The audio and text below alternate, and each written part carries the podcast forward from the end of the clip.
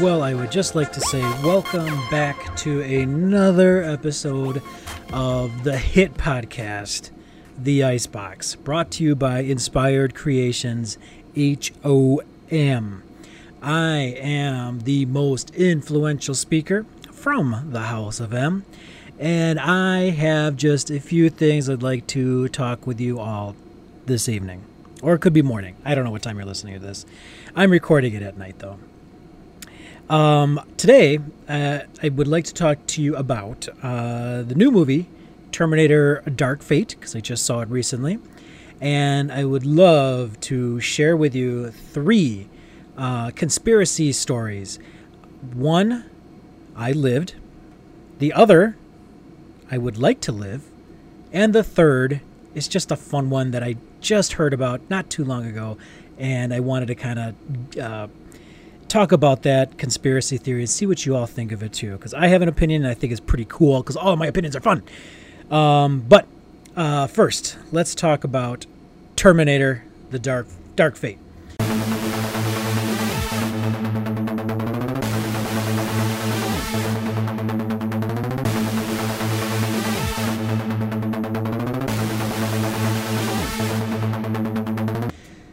So, this, of course, is a bold move from the Terminator world, the Terminator franchise movies, because they elected to forget the last few Terminator movies even existed.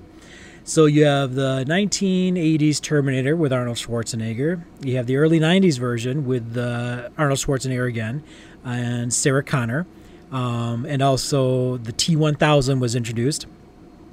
Everything that happened after that just enjoy them as feature films in another universe because Terminator Dark Fate is a direct sequel to Terminator 2 Judgment Day. All right, so I enjoyed it. Bottom line is right there. I enjoyed it. I didn't think it was the best movie ever. Um, I don't think it will have the effect that they were hoping for to like essentially relaunch the franchise. It could, um, but I enjoyed it. It was a fun movie. It, it was kind of um, I the person I watched it with um, had said that it's almost a revamp of Terminator 2 Judgment Day. Uh, the evil Terminator was a combination of like the endoskeleton or the I'm sorry the metal skeleton of like the T800 series and the T1000 series put together. So you had like a liquid metal version on top of the actual uh, Terminator skeleton, um, and that was the main uh, the villain of the of the movie. Sarah Connor's back.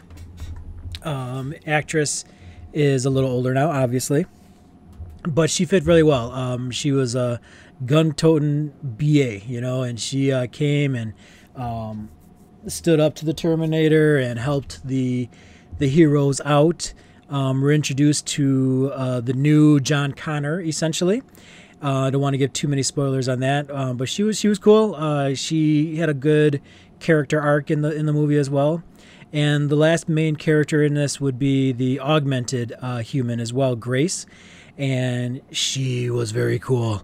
Um, she comes in and has literally a showdown with the Terminator almost immediately in the movie. Um, and it was very, very awesome to view.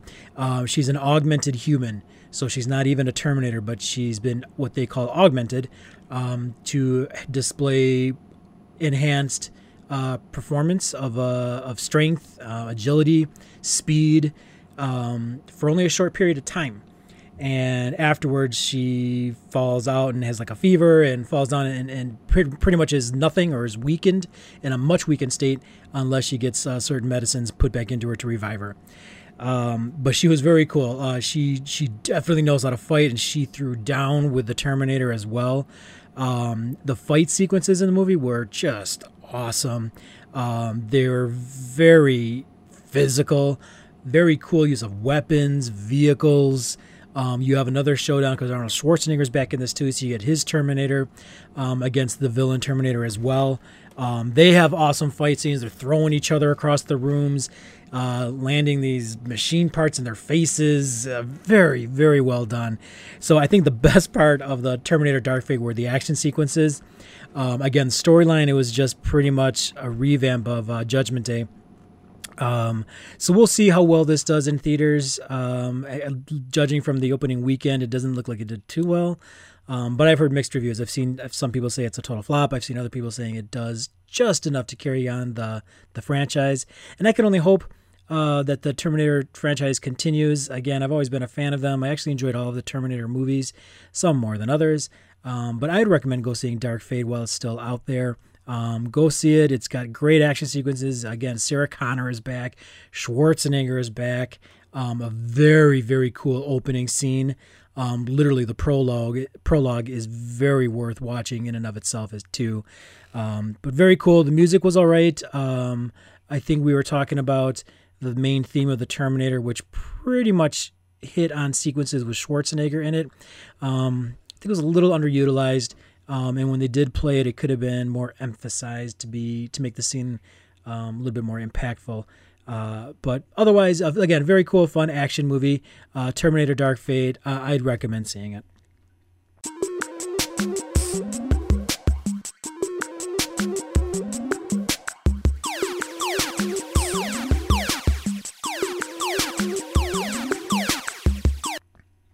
Okay, so now the uh, conspiracy uh, stories that I wanted to share with you.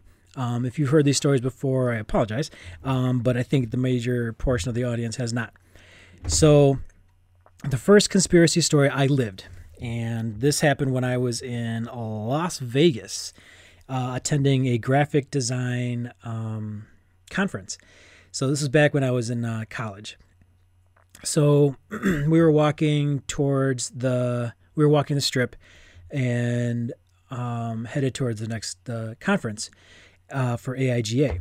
And as we were walking along, we saw in the sky, I was with um, another person. Uh, uh his name was uh, Eric, so he can vouch for me because um, he saw the same thing. So we looked in the sky, and there was literally a cloud of smoke. Um, but this smoke um, was in a circular pattern going upwards.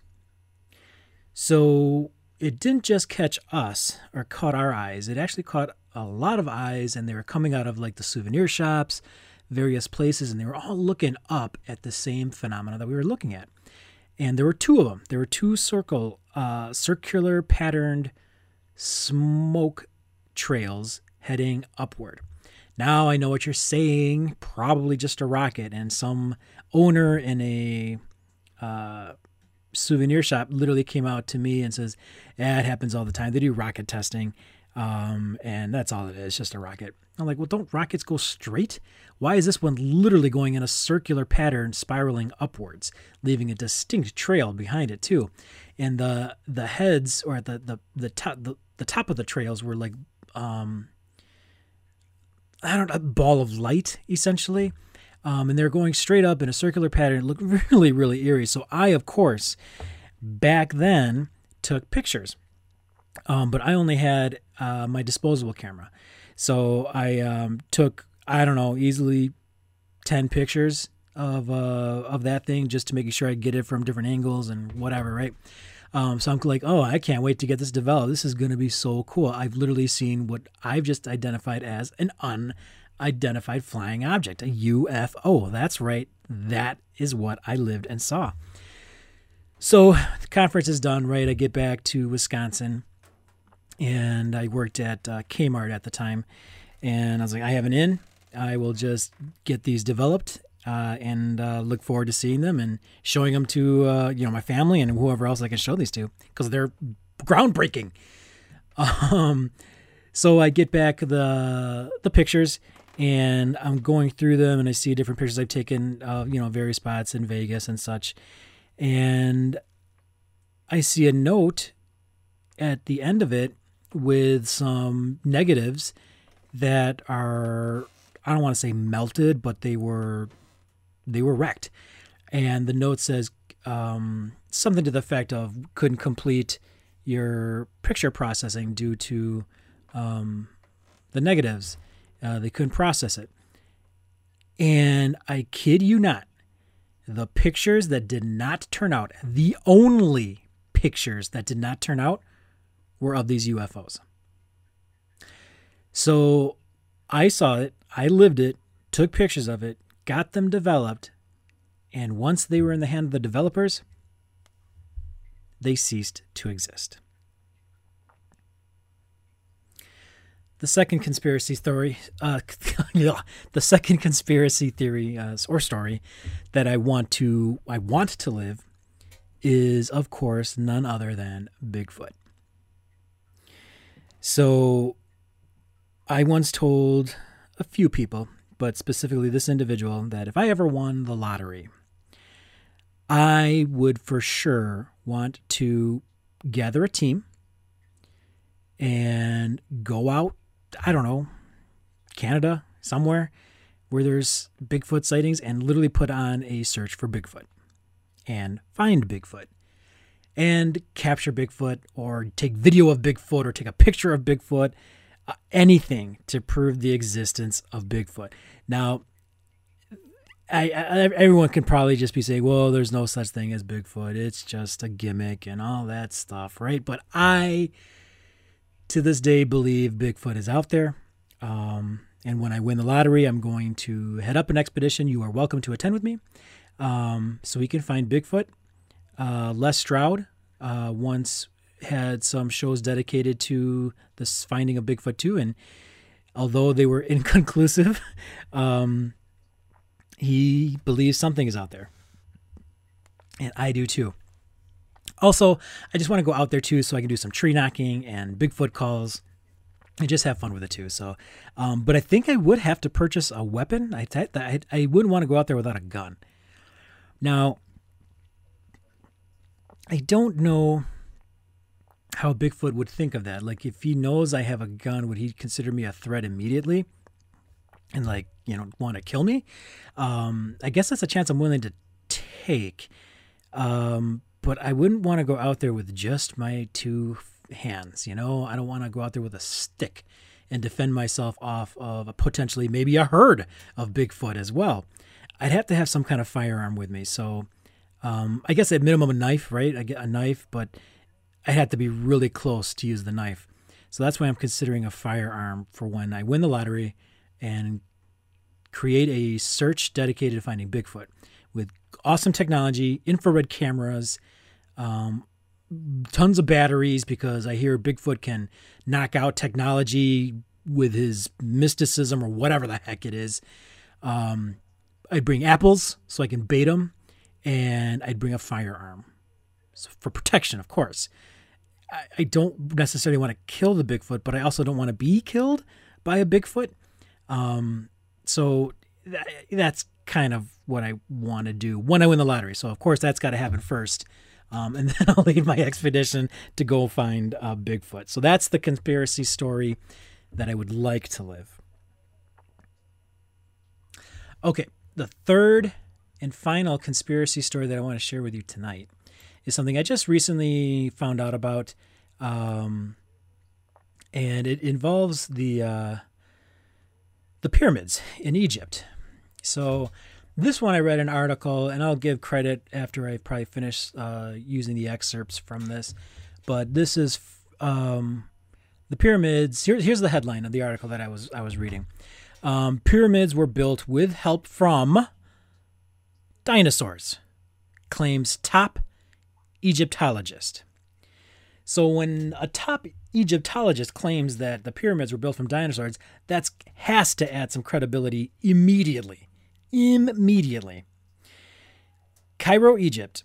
A team of archaeologists at the University of Cairo, led by Egyptologist Nabir ibn al Samad, try saying that 10 times fast or even three times fast, has uncovered ancient papyri, that's papyrus, like the paper, right?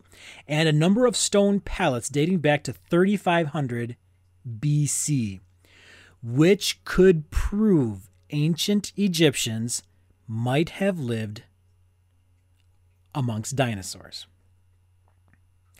So, Professor Nabir Al Samad, the Egyptologist who pretty much is well respected in the field, says the following I understand our present view of human history is completely different from what we are proposing, but Based on these ancient papyri, we must consider the possibility that dinosaurs may have lived amongst ancient Egyptians and were possibly tamed to carry the huge blocks that compose the pyramids. End quote. The article goes on to show a picture of uh, what they've seen, and it shows two Egyptians uh, with ropes around e- very elongated necks of these beasts. And the beast's name is, I'm going to butcher this, but I'm going to try to pronounce it. It's called a Ra Nitka, or get this name the God Beast. Yeah, that's right, the God Beast. Google search that and you'll see these articles and you'll you'll be a believers immediately, all right? All right. So it goes on to say the most the most surprising portions of the ancient texts and stone palettes are concerning Radnitka, translated as God Beast, which was presumably tamed and used to carry the large limestone blocks that compose the pyramids. Quote, for centuries, it was presumed that Radnitka was possibly a whale. Yeah, right. But here we have descriptions of Radnitka delving in water as well as on land, and the papyri mention that the animal of great stature was used to carry materials used during the construction of the pyramids. End quote. This, this was an explanation of Professor Al Samand, who was visibly exhilarated. Can you tell? He goes on to say they are they are described as tamed beasts of burden who eat of the Nile's grass, whose tail, when lashed, can kill an army of men, and whose necks reach out to the sky, which lets us believe the creature could depict a species of brontosaurus of some kind.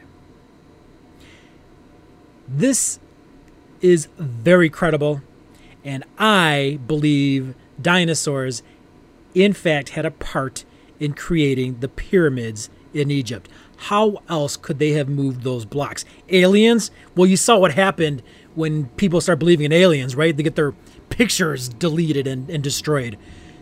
No, let's go something a little bit more real, something that we can prove. Dinosaurs existed. Don't tell me they didn't. They have. They can explain these pyramids.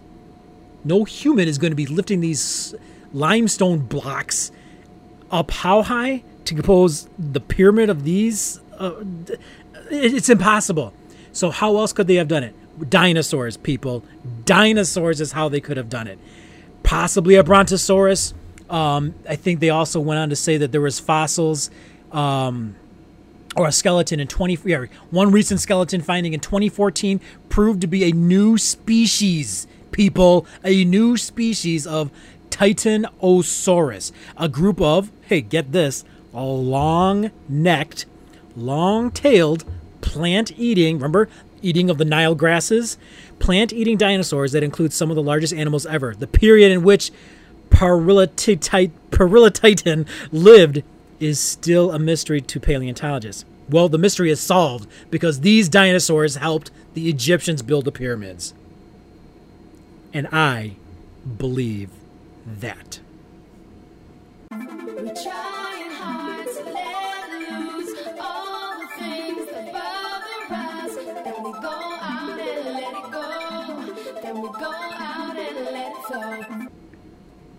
All right. So you may be wondering why I suddenly wanted to talk conspiracy theories, and the answer is quite simple. This episode of the Icebox uh, is being dedicated to one Brian Serdinsky. Um, Brian was a friend um, that I wish I could have got to know a little bit better. Um, but Brian is also no longer with us. He suddenly passed away um, and leaves behind leaves behind a family and I wanted to do something to honor um, his friendship, honor him as a very nice person, a fun guy, um, a friend. So, with everything that I do and try to create on my Inspired Creations um, umbrella, uh, I I had this this venue, and I thought, you know what, I just want to say a few words about him and dedicate a show to to him. And the reason why I'm dedicating this specific show to him is because whenever I got to see this guy, um, we would always talk, um, sit together, even, and um, we would talk one of two things. We would talk video games, um, or, yeah, you guessed it, conspiracy theories. Um, and this guy, talk about it, talk about an expert in conspiracy theories. He was just profound on the amount of stuff that he watched on um, on YouTube, um, but he was very knowledgeable of all kinds of different conspiracy theories. Um, that 9 11 conspiracy theories. Uh, I think we might have even talked about uh, Paul McCartney at one point too, and uh, they were he was very entertaining, and I could talk to him like the entire time. Um, but he would he would ultimately talk you know go switch the subject to video games we talk about video games too um, but he would also um, be cognizant to help with his kids um, and his wife as well. So uh, again brian uh, passed away recently and i do want to share this one excerpt from uh, his obituary. Um, brian was a member of the union grove yorkville volunteer fire department. He was proud to serve his community as a firefighter. He enjoyed fishing and hunting and loved spending time with his children and family. He particularly enjoyed playing with his children. Um, again, for as much as I knew him, um, that one excerpt excerpt says a lot about the person Brian was. Um, Brian, there's a lot of people that miss you. I know you're listening up there now, so I miss you. um, and I always enjoyed the time we had to talk. Uh, thank you for being so friendly and inviting. Um, I do want to let you know that I will continue to research and look into conspiracy theories uh, and playing video games because those are the two things we always connected with. And I do want you to know that um, your conspiracy talks probably could be the catalyst of my daughter also um, having a fascination with conspiracy theories too. Uh, she is all over YouTube looking at all the different ones as well. And I knew she was always there, like, kind of listening to our conversations. So um, you're probably the catalyst for that too. Uh, but I do want to say my thoughts and prayers continue to be with his family, um, his three children, and uh, and Rachel. Um, so, Brian, we miss you. Um, again, this episode of the Icebox is dedicated to you. Um, we miss you, and uh, you'll always be remembered. And the goodness that you left in our hearts, we can only hope to emulate and um, bring joy to this to this world um, as much as you did. Thank you, Brian. All right, that's my episode for the Icebox today. I do want to thank everyone for uh, listening. Um, I also want to promote that you can find all of my creative outlets on our Facebook page. Um, you can find us on Facebook as Inspired Creations HOM. Uh, you'll see links to our podcasts, which is what you're listening to now. You'll also see links to our YouTube shows. That's all we're trying to do is trying to bring a little bit of happiness or um, smiles or break from reality um, with any of these things that I create. Um, the YouTube shows, the podcast, my artwork, um, little Cricut stuff as well, my perler beads, all that stuff. Um, I just want to kind of bring some happiness to our little corner of the world over here um, and do do what I can to bring goodness because there's all kinds of negativity negative negativity in this world, right? Um, we don't need any more of that. We just want some positivity, and I make it my goal to continue to do that. Um, so, again, thank you very much for listening, and I'm going to end this episode the way my buddy always ends uh, our episodes, Diggs, who's probably in bed sleeping, or, or maybe not, he's probably on his phone or something. Um, but again, thank you for watching, or thank you for listening. And uh, you can catch us on Inspired Creations HQ on our Facebook page and all our links like that. Um, but until next slime, may all your cakes be tasty.